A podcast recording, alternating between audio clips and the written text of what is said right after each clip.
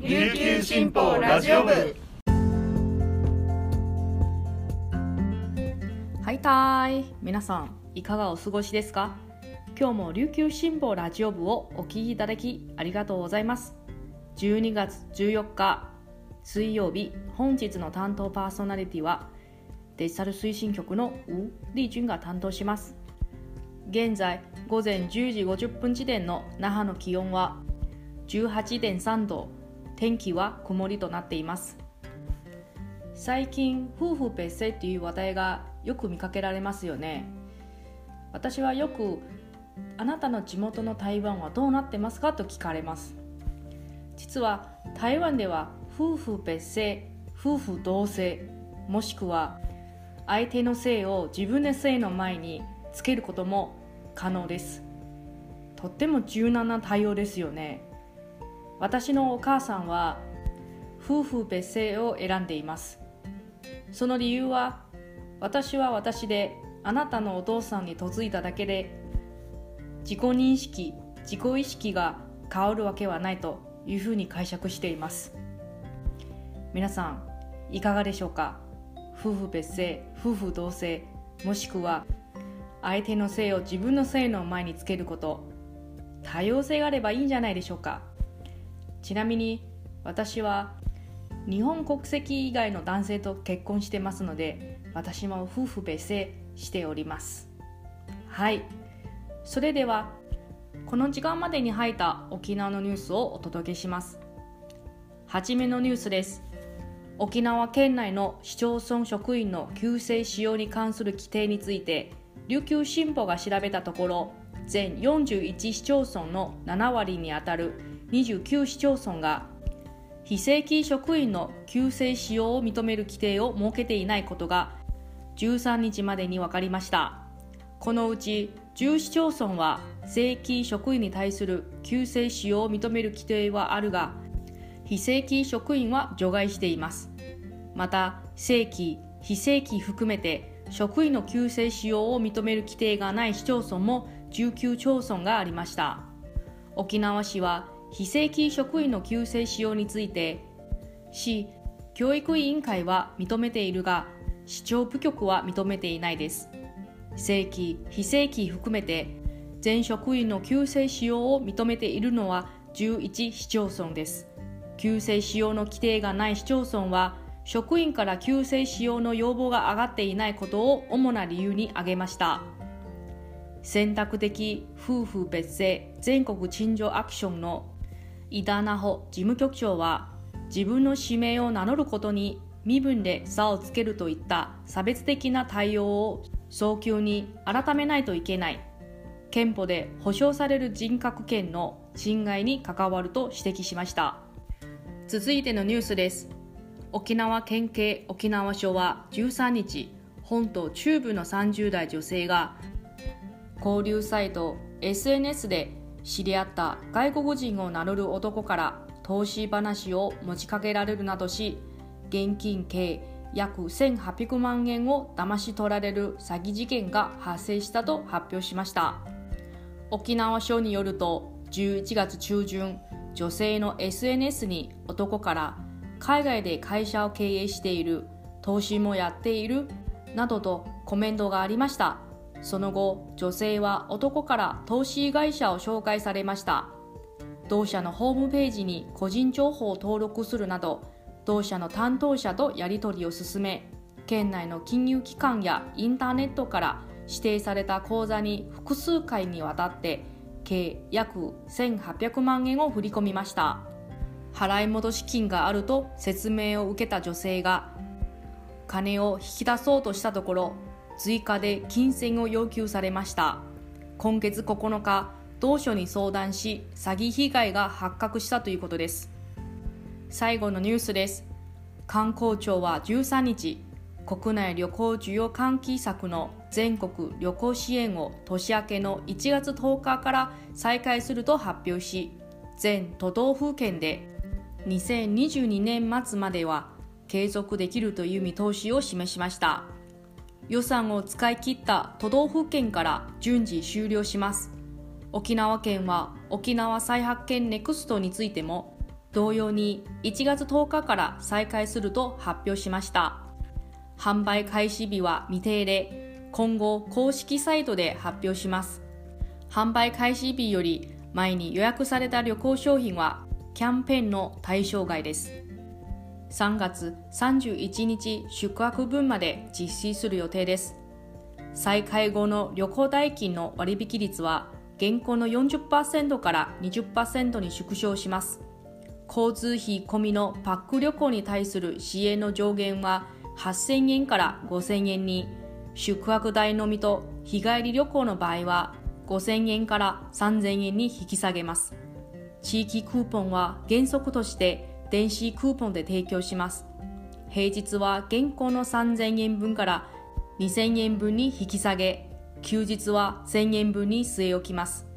県独自の上乗せ措置はしないです。割引やクーポン額を見直すことで1人1泊あたり最大1万1000円分の支援を最大7000円に縮小します。電子クーポンはリージョンペイというアプリを利用します。電子化により1円単位でのクーポン利用が可能となります。以上この時間までに入ったニュースをお届けしました。今日紹介した記事の詳しい内容は琉球新報のニュースサイトにてご覧いただけますのでぜひアクセスしてみてください。今日は水曜日引き続き一押し解説のコーナーがあります。このままラジオ部をお聞きくださいはいたい。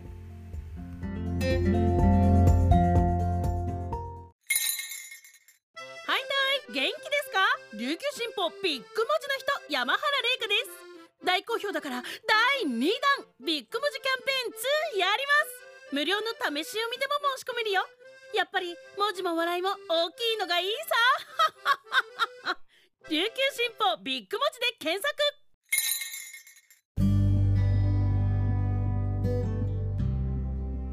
ここからは記者のおすすめ記事を紹介する一押し記者解説のコーナーです。パーソナリティはデジタル推進局デジタル編集グループの毛田代七瀬が担当します。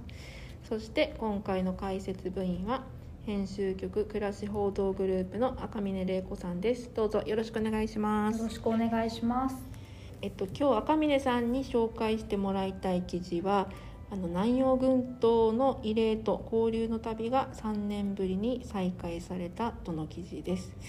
はい、赤嶺さんこれどんな内容か教えてもらえますか？はい、えっ、と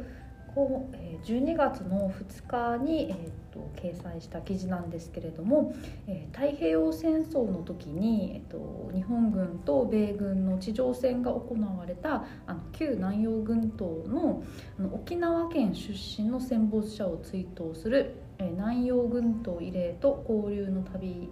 が3年ぶりに、えー開催されましてその出発式が12月1日に那覇空港で、えっと、催されたという記事になります。はい。これ今日ね収録している12月6日なんですけれども、はい。まあそのねあの1日にまあ出発したあの遺族の皆さん、はい。あのもうあちこち回られて、まあ、うん。そろそろ帰ってきてるかなっていう時期にこれはい。収録をしています。えーとですね、今回実は、えー、とちょっといろんな経緯がありまして、うん。実はこの南洋群島で、まあ、戦争を経験されたり、まあえっと、この太平洋戦争の時に向こうにいて、あの戦後沖縄に帰ってきた方たちで作るこの、えー、と南洋群島機関車の会という会があるんですがその組織としての慰霊祭というのは2019年、えっと、うん。3年前にその一旦終了をしているんですね。第はいはい。50回。はい、で、まあ、一旦終了をして、で今年は、えっとまあ、コロナ禍を挟んで3年ぶりに、うん。えー、と国際旅行者というあの旅行会社があるんですが、はい。那覇市に、うん。はい、そこがろ60周年のあの会社の、えー、と創立記念企画っていう形で、まあえっと、遺族の方の要望を受けてあのツアーをあのもう一度企画をされて、うん。はい、それであの、えー、と機関車の会の組織ではなくってその遺族が個人として、えっと、参加するという形で、はい、あの4泊5日の日程はでサイパンとテニアン島に行くというあのツアーが実現したわけです。うん。はい。あ機関車の会っていうのは一応まだありはするわけですかね。あります。ああるんですけれども、まあ、ちょっとあのかなりご高齢になっていて、うん。この会員の皆さんが、はい。で今会長を務めている方が上運転さんという方なんですが、この方ももう今91歳ということで、はい、やっぱりそのちょっと機関車の会の組織的な、うん、慰霊祭現地慰霊祭っていうのはちょっとなかなか難しくなっているっていうような現状がありました。まあ、コロナもあったりとかなんですかね、3年ぶりに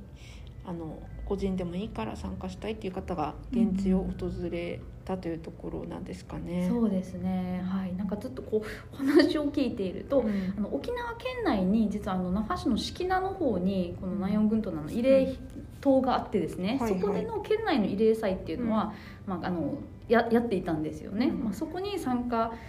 した時にこの遺族の方たちがその、えっと、出席したこの旅行者の方に「またツアー企画してよ」みたいな感じでうん。組織的には終わったんだけども、自分たちは行きたいよっていうこう要望が上がってそれで、まあ、その声を聞いて、まあ、その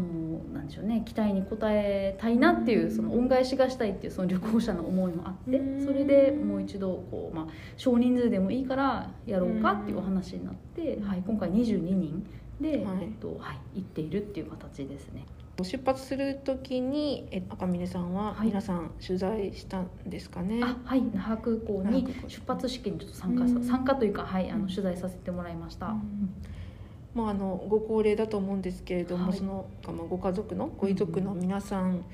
どんな気持ちで出発はい。したんですかね？はい、あのですねこの時は、えっと、何人かの方にお話を聞いたんですけれどもあの先ほどちょっとお話に出ていたあの上運転会長上運転健生さんというんですけれども、この機関社会の会長さんはやっぱり3年ぶりにその遺族の皆さんが懐かしい顔が顔ぶれと再会してやっぱりみんなにこうみんな元気で嬉しいっていうのがやっぱりこう私がお話聞いた時の第一声で、うん。なんか久しぶりにやっぱそのなんていうんですかね、うん懐かしい顔に会えて、うん。でサイパンっていう場所をこう知っている、うん。うん仲間に会えてすごく嬉しいっていうお気持ちがなんかありました。でこの出発式ではこの今はあの以前はそのやっぱり現地を訪れるとそのこの方は、えーっと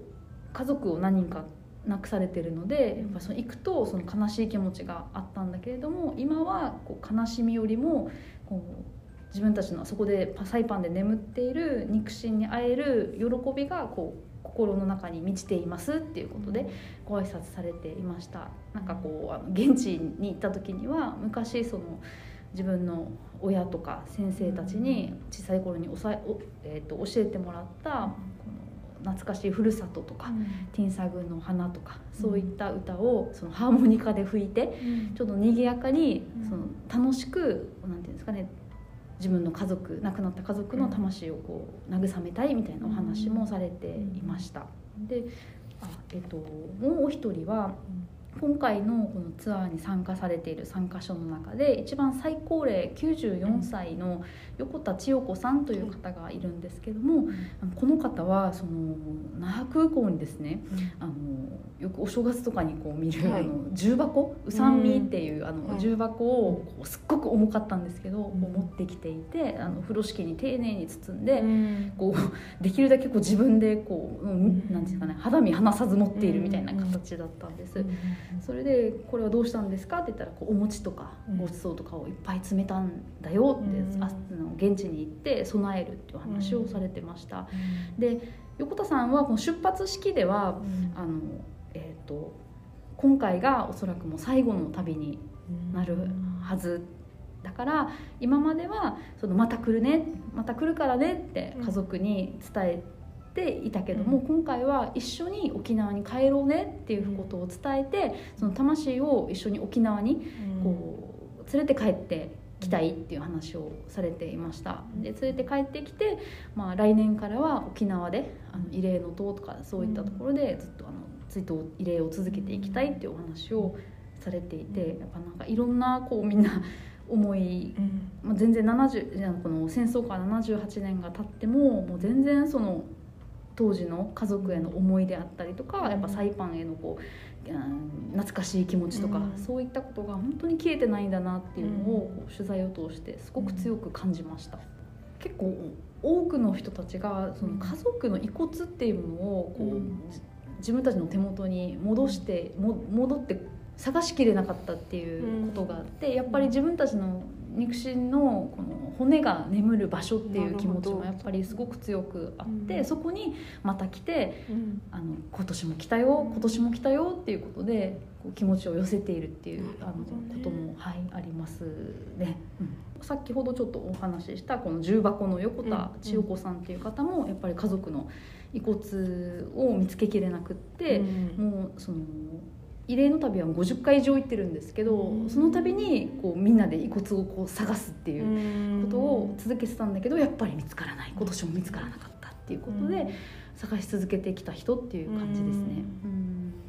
なんかこの毎年これをすることで、うん自分はこ探すまで生き延びようみたいな、そういうなんかこう気持ちもあったあかもしれそうですないですね。ねそういうことをおっしゃってましたね。なんかこの94歳で今年も行けるっていうのは、やっぱりそのあっちで亡くなった家族がまた来てほしいよっていう、そううん。気持ちを寄せて守ってくれてるからだと思うんですよねっていうお話をこの横田さんはしていましたね。今あの赤嶺さんがお話ししてくれたこの横田さんの記事なんですけどもこの記事にねあのつけたあの重箱を抱えて るうん、写真がもう何がありますよね。とも何とも言えないですねうんこのでこの異例の旅の期間中はねあの、まあ、同行は記者は同行はしてないんですけ。れどもねちょっと行くことができなかったので、とっても残念でした。赤嶺さんは、はいあの結構沖縄戦の取材結構やってきてたかと思うんですけれども、はいまあ、今回南洋群島の関連はあんまりこれまでね、なんかそうなんですよね。ご縁がなかったという意外なお話を聞いたんですが、はい。やちょっと私もでもしっかり話を聞くっていうのは初めてでした、うん。南洋群島のその機関車の方たちの経験を聞くっていうのはなんかもう沖縄戦、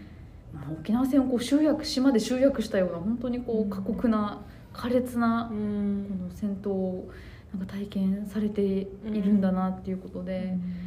なんで今まで聞いてこなかったのかなって反省もありました。沖縄で、うん。あの沖縄戦とかこう戦争のことを考える時ってやっぱりどうしてもこうなんか重々空襲以降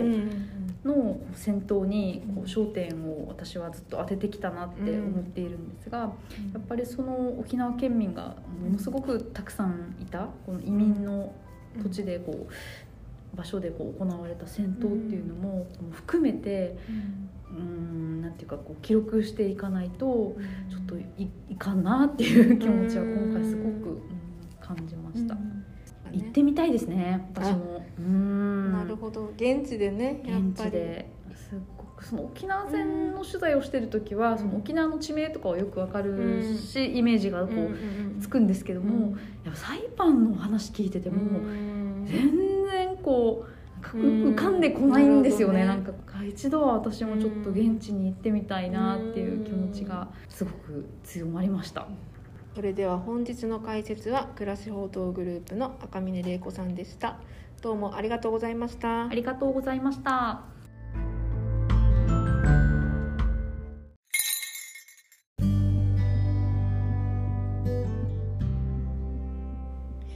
皆様本日の一押し記者解説いかがでしたでしょうか？記事の方も合わせてぜひチェックしてみてください。またラジオ部へのご意見ご感想を募集しています。概要欄にあるメールアドレスまでお寄せください。最後までお聴きいただきありがとうございます。それではまた明日お耳にかかります。さようなら。